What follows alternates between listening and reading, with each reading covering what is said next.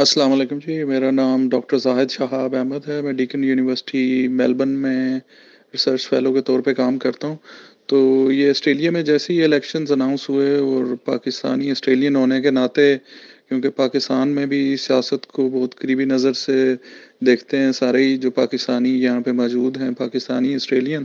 تو میں یہی سوچ رہا تھا کہ پاکستان میں جیسے دیکھا جائے ہماری تاریخ میں کسی بھی پرائم منسٹر نے اپنے پانچ سال پورے نہیں کیے، تو کیا ہم آسٹریلیا سے کچھ سیکھ سکتے ہیں کہ یہاں پرائم منسٹرز کی جو مدت ہے وہ تین سال تک ہوتی ہے اور کیا یہی اگر پالیسی وہاں پہ پاکستان میں اگر بنائی جائے اور امپلیمنٹ کی جائے تو میرا خیال ہے کہ اس کے پاس مثبت اثرات آئیں گے کیونکہ تین سال ایک کم عرصہ ہے اور اس میں اگر کسی پرائم منسٹر نے کسی حکومت نے اپنی پروگرس دکھانی ہے تو وہ تین سال میں بھی دکھا سکتے ہیں اور میرے خیال ہے کہ اس پہ تھوڑا اگر نظر ڈالی جائے اور دوسرے جو پولیٹیکل سسٹمز ہیں، ان سے اگر سیکھنے کی کوشش کی جائے تو بہت اچھا اس کا اثر پاکستانی سیاست پہ بھی آ سکتا ہے۔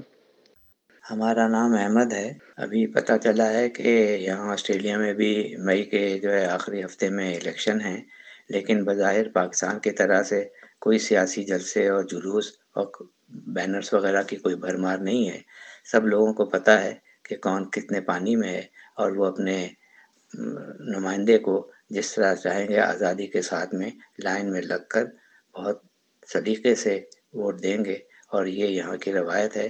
ہم پچھلے تین سال پہلے بھی یہاں آئے تھے۔ ہم نے دیکھا تھا کہ یہاں کے الیکشن بہت نفیس طریقے سے اور بہت اچھی طریقے سے ہوتے ہیں۔ خدا کرے ایسے الیکشن جو ہے پاکستان میں بھی ہوں۔ اور ہم پاکستان سے اپنے بچوں سے ملنے یہاں آئے ہوئے ہیں۔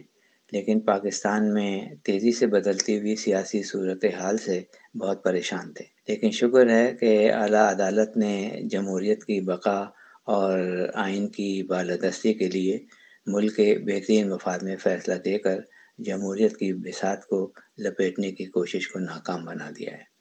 اور اب امید کرتے ہیں کہ نئی حکومت پاکستان کو درپیش معاشی مسائل، مہنگائی اور صاف ستھرے انتخابات کے لیے سائم کوشش کرے گی۔ ہماری دعائیں ان کے ساتھ میں پاکستان زندہ السلام علیکم، میرا نام تمسیری ہے۔ الیکشن ایشو میرا ایک ہے جاب مارکیٹ کے حوالے سے۔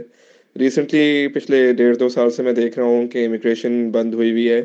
تو ٹیکنیکل سکلز کچھ ایسی ہیں جو کہ آسٹریلین مارکیٹ میں اس وقت کم ہیں۔ کچھ ری بیلنسنگ ہو رہی ہے لوگ کچھ چھوڑ چھوڑ کے اپنا کام کر رہے ہیں۔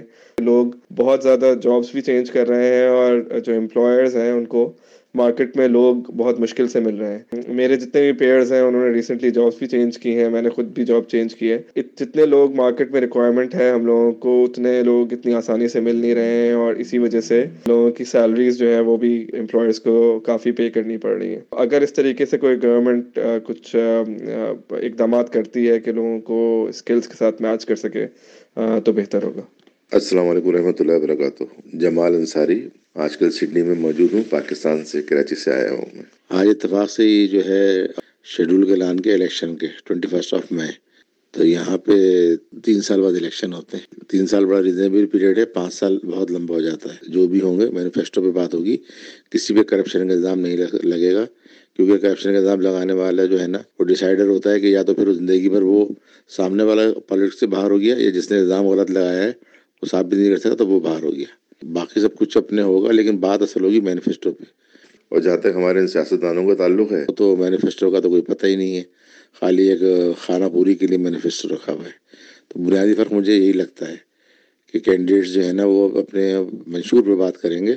کردار پہ بات نہیں کریں گے لوگوں کے جو لاسٹ ویک میں جو پورا ایپیسوڈ چلا، جس کا کل رات اینڈ ہوا یہ اس کے اندر خالی یہی سمجھنا تھا مجھے کہ یہ آخر پارلیمنٹ کی بالادستی کی بات تو ہوتی ہے۔ اور ساڑھے تین سو لوگ مل کے کوئی قانون پاس کرتے ہیں، ایک ایک یا تین یا پانچ جج مل کے جج مل کے اس کو جو ہے نا ختم کر دیتے ہیں۔ تو یہ کس طرح کا قانون ہے؟ کچھ سمجھ سے بار آتا رہی ہے۔ اور جہاں تک ہمارے ان سیاستدانوں کا تعلق ہے، بس اللہ تعالیٰ جو ہے ہمارے حال پہ رحم کرے۔ کیونکہ یہ تو پورے ایک مافیا کی طرح مل کے اکٹھے ہوئے ہوئے ہیں اور اس کا جو ہے جو امپیکٹ ہے وہ بہت آگے تک جائے گا اور اس کا پورا کا پورا اثر جو ہے وہ عوام پہ پڑے گا یہ۔ تو اللہ تعالیٰ سے دعا ہے کہ اللہ تعالیٰ پاکستان کی عوام کی حفاظت کرے۔ میں اختر علی مغل سڈنی سے مخاطب ہوں۔ آسٹریلیا میں بھی یہاں کے پرائم منسٹر نے الیکشن کا اعلان کر دیا اور یہ اعلان عین وقت اس وقت ہوا جب ہمارے پیارے وطن پاکستان میں سیاسی بھونچال مچا ہوا ہے۔ آسٹریلیا اور پاکستان کے جو سیاسی منظر نامے ہیں، ان میں زمین آسمان کا فرق ہے۔ مین فرق جو میں سمجھتا ہوں، وہ یہ بھی کہ سیاسی بصیرت و شعور رکھتے ہوئے بھی لوگ پارٹی منشور اور پارٹی کی کریڈیبلٹی دیکھنے کی بجائے شخصیت پرستی کا شکار رہتے ہیں۔ چند پاکستان میں جو غیر ترقی یافتہ علاقے ہیں، وہاں کے لوگوں کو یہ بھی معلوم نہیں ہوتا کہ وہ کسے ووٹ دے رہے ہیں اور اس کی پارٹی کا کیا منشور ہے۔ یہی فرق ہے آسٹریلیا اور پاکستان کے سیاسی منظر نامے اور الیکشنز میں، جبکہ یہاں کے لوگ پارٹی کریڈیبلٹی اور پارٹی کے منشور کو دیکھتے ہوئے لوگوں کو الیکٹ کرتے ہیں۔ تبدیلی اس وقت تک نہیں آئے گی جب تک کہ لوگ خود تبدیلی نہ چاہیں۔ اس لیے پاکستان میں جو لوگ جب الیکشن ہوتا ہے تو پبلک کو سوچنا ہوگا کہ کسے الیکٹ کرنا ہے جو کہ ذاتی مفادات کے بجائے ملکی مفاد میں ہو۔ اس بات پر آ جائیں کہ شخصیت پرستی کو چھوڑ کر پارٹی منشور اور پارٹی کے بارے میں جانیں اور پتہ معلوم ہو کہ وہ کسے الیکٹ کرنے جا رہے ہیں اور کس پارٹی کو ووٹ دے رہے ہیں۔ یہی ایک بنیادی فرق ہے جس سے وہاں تبدیلی آ سکتی ہے۔ ہم روحی ہیں، اپنے بیٹے کے پاس پاکستان سے آسٹریلیا آئے ہوئے ہیں، ہمارے دل پاکستان کے لیے ہی دھڑکتے ہیں۔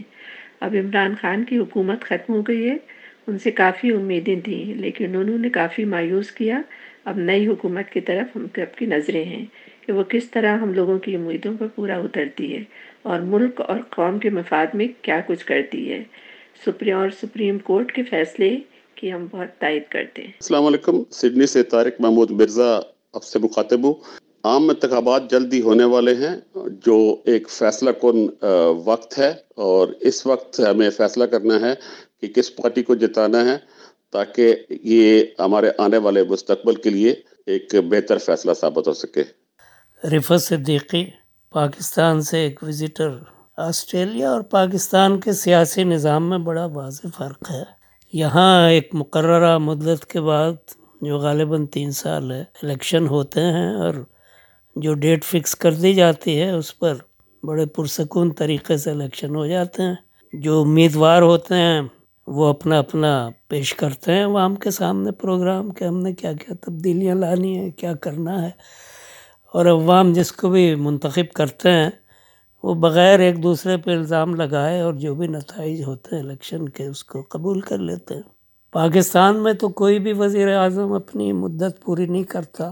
کچھ نہ کچھ حالات ایسے ہو جاتے ہیں کہ اس کو چھوڑ کے جانا پڑتا ہے، اس کو ہٹا دیا جاتا ہے۔ اور پھر جو الیکشن ہوتے ہیں، اس میں بھی جس طرح پیسہ خرچ کیا جاتا ہے اور لوگوں کو کھاڑ پچھاڑ اور لیگ پولنگ، اور یہ سب چیزیں یہ ہر بھی استعمال ہوتے ہیں۔ اور اس کے بعد الیکشن کے نتائج بھی کوئی تسلیم نہیں کرتا، جو ہار جاتا ہے وہ کہتا ہے جی دھاندلی ہوئی ہے۔ تو یہ تو بڑا واضح فرق ہے اور اس کا کافی عرصہ لگے گا پاکستان میں اپنے نظام کی بہتری میں الیکشن کے نئے طریقہ کار جو الیکٹرانک سسٹمس ہیں۔ تو یہ تو کافی واضح فرق ہیں شکریہ۔